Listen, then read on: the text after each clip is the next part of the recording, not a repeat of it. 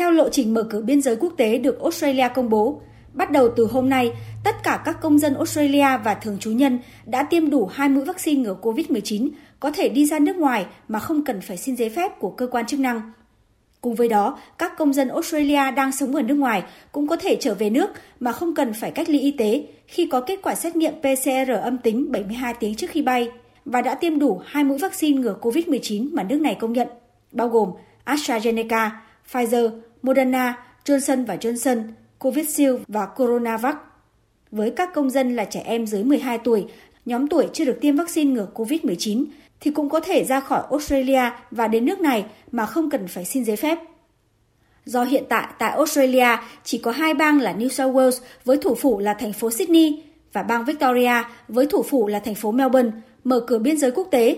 nên các chuyến bay đi và đến Australia sẽ chỉ được thực hiện tại các sân bay quốc tế thuộc hai bang này. Trong đó, chỉ tính riêng trong ngày hôm nay có đến 25 chuyến bay quốc tế đi và đến từ hai thành phố Sydney và Melbourne của Australia. Tại hai sân bay này hôm nay đã diễn ra nhiều cuộc hội ngộ cảm động. Trong đó có một hành khách trở về Australia để thăm mẹ đang bị ốm, người mà anh đã không được gặp mặt trực tiếp trong hai năm qua. Um, tôi rất sợ và xúc động vì tôi muốn được gặp mẹ, bởi bác sĩ nói rằng bà không còn nhiều thời gian. Trong hôm nay tôi sẽ làm mọi thứ để được gặp mẹ. Cho phép các công dân Australia đã tiêm đủ hai mũi vaccine đi ra nước ngoài mà không phải xin giấy phép là bước đi đầu tiên trong lộ trình mở cửa biên giới quốc tế mà nước này đã công bố. Tiếp sau đó, khi tỷ lệ tiêm đủ hai mũi vaccine đạt 80% người từ 16 tuổi trở lên, thì Australia sẽ mở cửa biên giới cho các lao động có tay nghề cao và sinh viên quốc tế. Trong đó, chuyến bay thử nghiệm đón sinh viên quốc tế đầu tiên đến bang New South Wales sẽ hạ cánh vào ngày 6 tháng 12 tới. Ngoài bang New South Wales, bang Victoria và Queensland cũng đã trình chính phủ liên bang kế hoạch thử nghiệm đón sinh viên quốc tế. Trong đó, bang Victoria dự tính bắt đầu kế hoạch này từ tháng 12,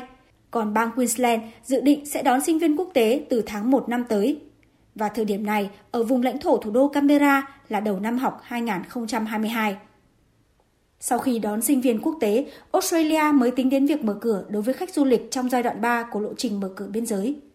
Trước đó, Australia mới chỉ mở cửa biên giới với các nước hình thành bong bóng đi lại với nước này, mà hiện giờ mới chỉ có mỗi New Zealand và từ ngày 21 tháng 11 tới là với Singapore. Theo số liệu thống kê được công bố ngày hôm qua, đến nay 77,2% người từ 16 tuổi trở lên tại Australia đã tiêm đủ hai mũi vaccine ngừa COVID-19, trong khi tỷ lệ tiêm mũi 1 đã lên đến 88,2%.